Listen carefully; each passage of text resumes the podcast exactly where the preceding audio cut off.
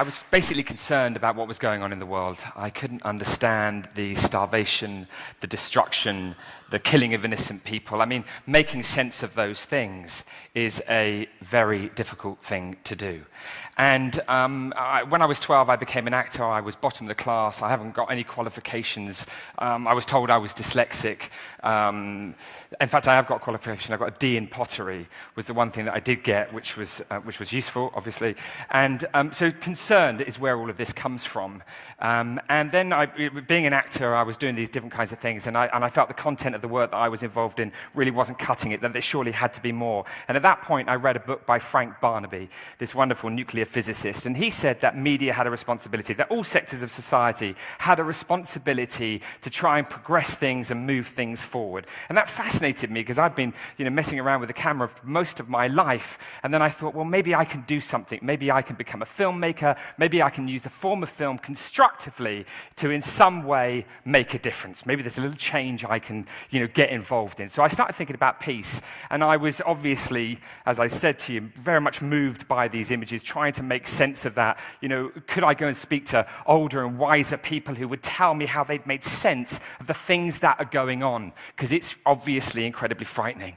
But I realized that, having been messing around with structure as an actor, that a series of sound bites in itself wasn't enough. That there needed to be a mountain to climb. There needed to be a journey that I had to take. And if I took that journey, you know, no matter whether it failed or succeeded, it would be completely irrelevant. The point was is that I would have something to hook the questions of, you know, is humankind fundamentally evil? Is the destruction of the world inevitable? Should I have children? Is that a responsible thing to do, etc., etc.?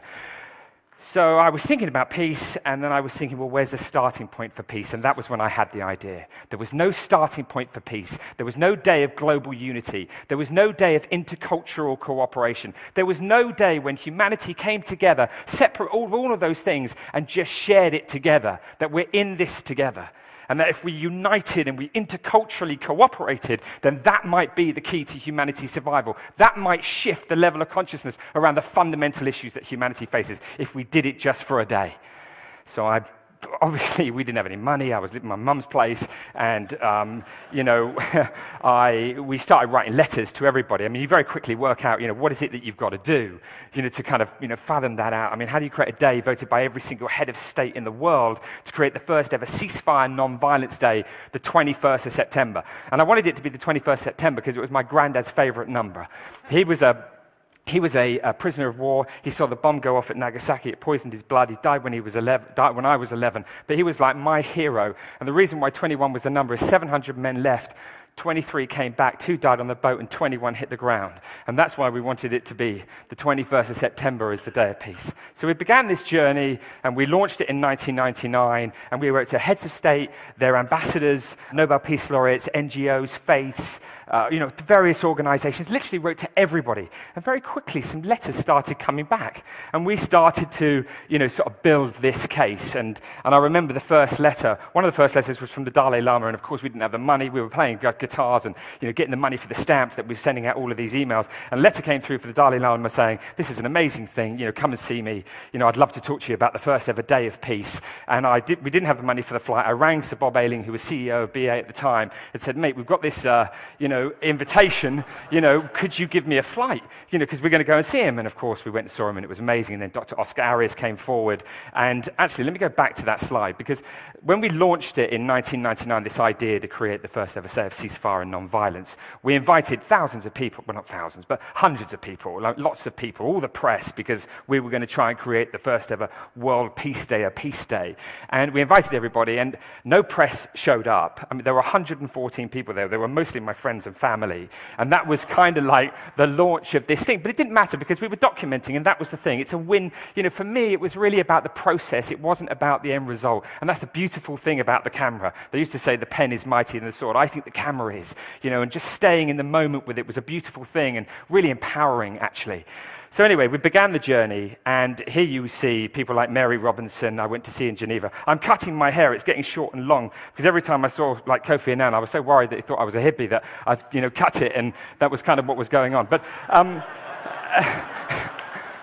I don't, yeah, I'm not, I'm not, worried about it now. But um, so Mary Robinson, uh, she said to me, "Listen, this is an idea whose time has come. You know, this must be created." Kofi Annan said this will be beneficial to my troops on the ground. The OAU at the time, led by Salim Ahmed Salim, said, "I must get the African countries involved." Dr. Oscar Arias, Nobel Peace Laureate, President now of Costa Rica, said, "You know, I'll do everything that I can." So you know, the, I went and saw Amr Moussa at the League of Arab States. I mean, we, you know, we, we sort of I met Mandela at the Arusha peace talks, and so on and so on and so on. Well, I was building the case to kind of prove, you know, whether this idea would make sense. And then we were listening to the people. I mean, we were documenting everywhere. 76 countries in the last 12 years I've visited. And I've always spoken to women and children wherever I've gone. I've recorded 44,000 young people. I've recorded about 900 hours of their thoughts. I'm really clear about how young people feel when you talk to them about this idea of having a starting point for their actions for a more peaceful world through their poetry, their art, their literature, their music, their sport, whatever it might be. And we were listening to everybody. And it was an incredible thing. You know, working with the UN and working with, you know, NGOs and building this case, I felt that I was presenting a case on behalf of the global community to try and create this day. And the stronger the case and the more detailed it was, the better chance we had of creating this day. And it was this stuff, actually, this, this where I actually was in the beginning kind of thinking, no matter what happened, it didn't actually matter. You know, it didn't matter if I didn't create the day. The fact is, is if I tried and it didn't work, then I could make a statement about how unwilling the global community is to unite. Until it was in Somalia, where, you know, picking up that young girl and this young child who'd taken about an inch and a half out of her leg with no anesthetic, and that young boy who was a child soldier who told me he'd killed people, he was about 12. These things made me realize that this was not a film that I could just stop, and that actually at that moment something happened to me which obviously made me go, I am going to document, if this is the only film that I ever make, I'm going to document until this becomes a reality. Because we've got to stop. We've got to do something where we unite separate from all the politics and religion that as a young person is confusing me. I don't know how to get involved in that process. And then on the 7th of September, I was invited to New York. The Costa Rican government and the British government had put forward to the United Nations General Assembly, with 54 co sponsors, the idea of the first ever ceasefire, non violence day, the 21st of September, as a fixed calendar date, and it was unanimously adopted by every head of state in the world. Yeah.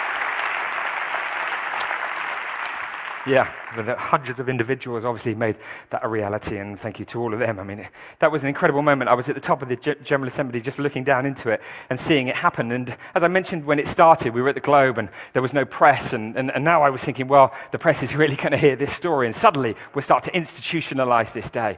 And Kofi Annan invited me on the morning of the September the 11th to do a press conference. And it was 8 a.m. when I was stood there, and I was waiting for him to come down, and I knew he was on his way. And obviously, he never came down.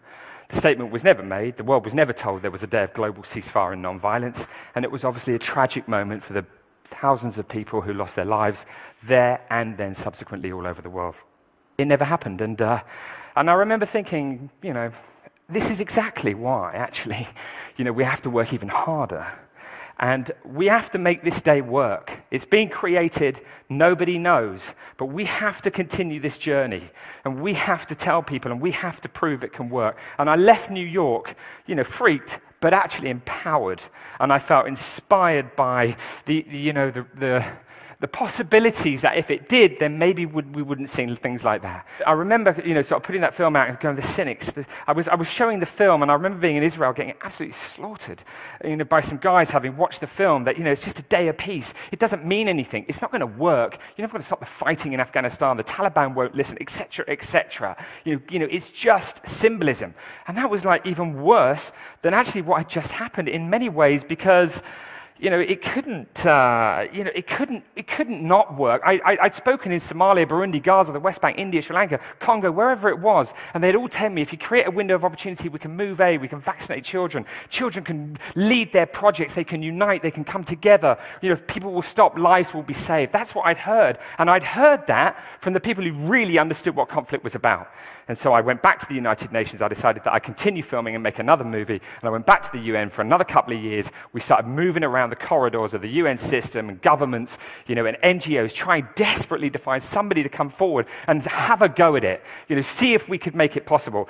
And after lots and lots of meetings, obviously, you know, I'm delighted that this man, Ahmed Fawzi, one of my mentors and heroes, really, he managed to get UNICEF involved in UNICEF, you know, God bless them, they said, okay, we'll have a go. And then UNAMA became involved in Afghanistan there was this thought, well, could it work in Afghanistan with UNAMA and WHO and you know, civil society, et cetera, et cetera, et cetera? And, it was, and I was getting it all on film and I was recording it and I was thinking, you know, this is it. This is the possibility of it maybe working. But even if it doesn't, at least we've started, you know, it, the, the, the, the door's open and there's a chance.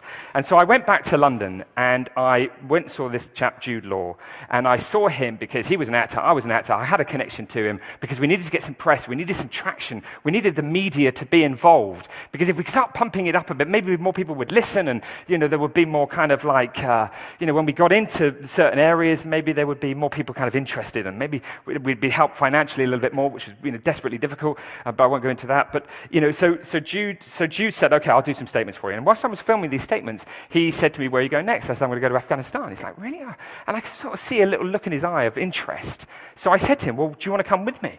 Do you want to come? You know, it would be really interesting if you came. It would help and it would bring attention, and that attention would help kind of leverage the situation, you know, as well as all of the other sides of it. I mean, I think there, there's a number of pillars to, to success. One is you've got to have a great idea, the other is you've got to have a constituency, you've got to have finance, and you've got to be able to raise awareness. And actually, I could never raise awareness by myself, no matter what I'd achieved. So these guys were, were absolutely crucial. So then, so, so he said yes, and we found ourselves in Afghanistan it was a really you know, incredible thing that when we landed there, you know, I was talking with various people and they were saying to me, you know, you've got to get everybody involved here. You can't just expect it to work. You have to get out and work. And we did. And we traveled around and we spoke to elders, we spoke to doctors, we spoke to nurses, we held press conferences, we went out with soldiers, we sat down with ISAF, we sat down with NATO, we spoke down with the, the UK government. I mean, we basically sat down with everybody in and out of schools with ministers of education holding these press conferences, which of course, now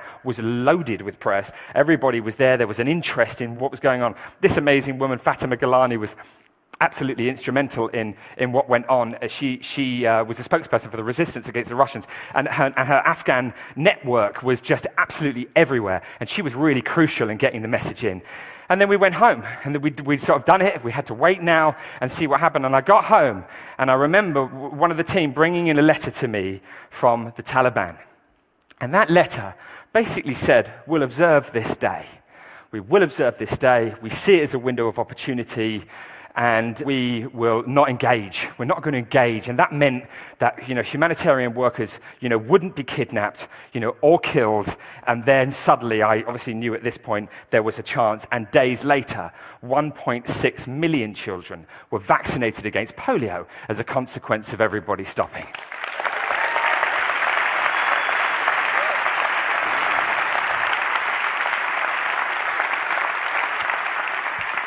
And, uh, you know, like the General Assembly, obviously the, the, you know, the most wonderful, wonderful moment. And so when we, we, we, we wrapped the film up and, and put it together because we had to go back and we put it into Dari and Pashto, we put it into the local dialects, we went back to Afghanistan because the next year was coming and we, and, and, and, and we wanted to support, but more importantly, we wanted to go back because these people in Afghanistan were the heroes.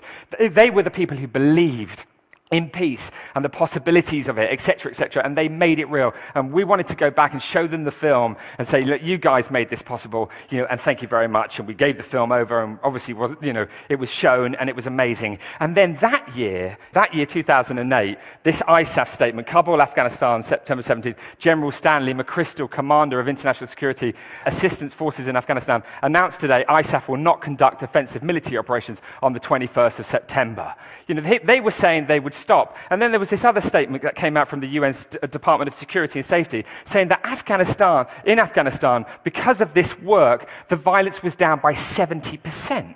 70% reduction in violence on this day of peace. And that completely blew my mind, kind of almost more than anything. And I remember being stuck in New York this time because of the volcano, I mean, which was obviously much less harmful. But I was there, and I was there thinking about what was going on, and I kept thinking about this 70%, 70% reduction in violence in what was what everyone said was completely impossible and you couldn't do. And that made me think that if we can, if we can get 70% in Afghanistan, then surely Surely we can get 70% reduction everywhere. We have to go for a global truce. We have to utilize this day of ceasefire and non-violence and go for a global truce. Go for the largest recorded cessation of hostilities, both domestically and internationally, ever recorded. It's exactly what we must do. And on the 21st of September this year, we're going to launch that campaign at the O2 Arena to go for that process, to try and create the largest recorded cessation of hostilities. And we will utilize all kinds of things, kind of dance and social media and visiting, you know, come to Facebook and visit the website and sign the petition. And it's in the six official languages of the United Nations. And we'll globally network with government, intergovernment, non government, education, unions, sports. And you can see the education box there. We've got resources at the moment in 174 countries trying to get young people to be the driving force behind the vision of that global truce. And obviously, the life saving is increased, the concerts help, linking up with the Olympics. I went and saw Seb Coe. I said London 2012 is about truce. Ultimately, that's what it's about. Why don't we all team up? Why don't we bring truce to life? Why don't you support the process of the largest ever global truce? We'll make a new film about this process. We'll utilize sport and football. On the day of peace, there's thousands of football matches all played from the favelas of Brazil to wherever it might be. So, utilizing all of these ways to inspire,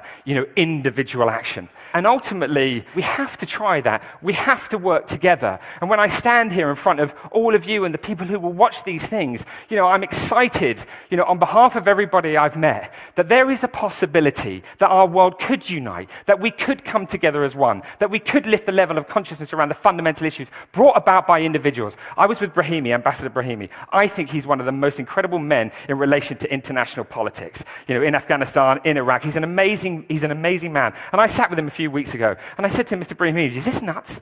I mean, you know, going for a global truce, is this, is this possible? Is it really possible that we could do this? He said, it's absolutely possible. I said, what would you do? Would you go to governments and lobby and use the UN system? He said, no.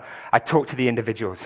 It's all about the individuals. It's all about you and me. It's all about partnerships. It's about your constituencies. It's about your businesses. You know, because together, by working together, I seriously think we can start to change things. And there's a wonderful man sitting in this audience, and I don't know where he is, who said to me a few days ago, he said, Jeremy, because I, I, did a little rehearsal, and he said, I've been thinking about this day, you know, this day, and I've been imagining it as a square with 365 uh, squares, and one of them's white. And it then made me think about a glass of water which is clear. If you put one drop, one drop of something in that water, it'll change it forever. By working together, we can create peace one day. Thank you, Ted. Thank you. Thank you, thank you.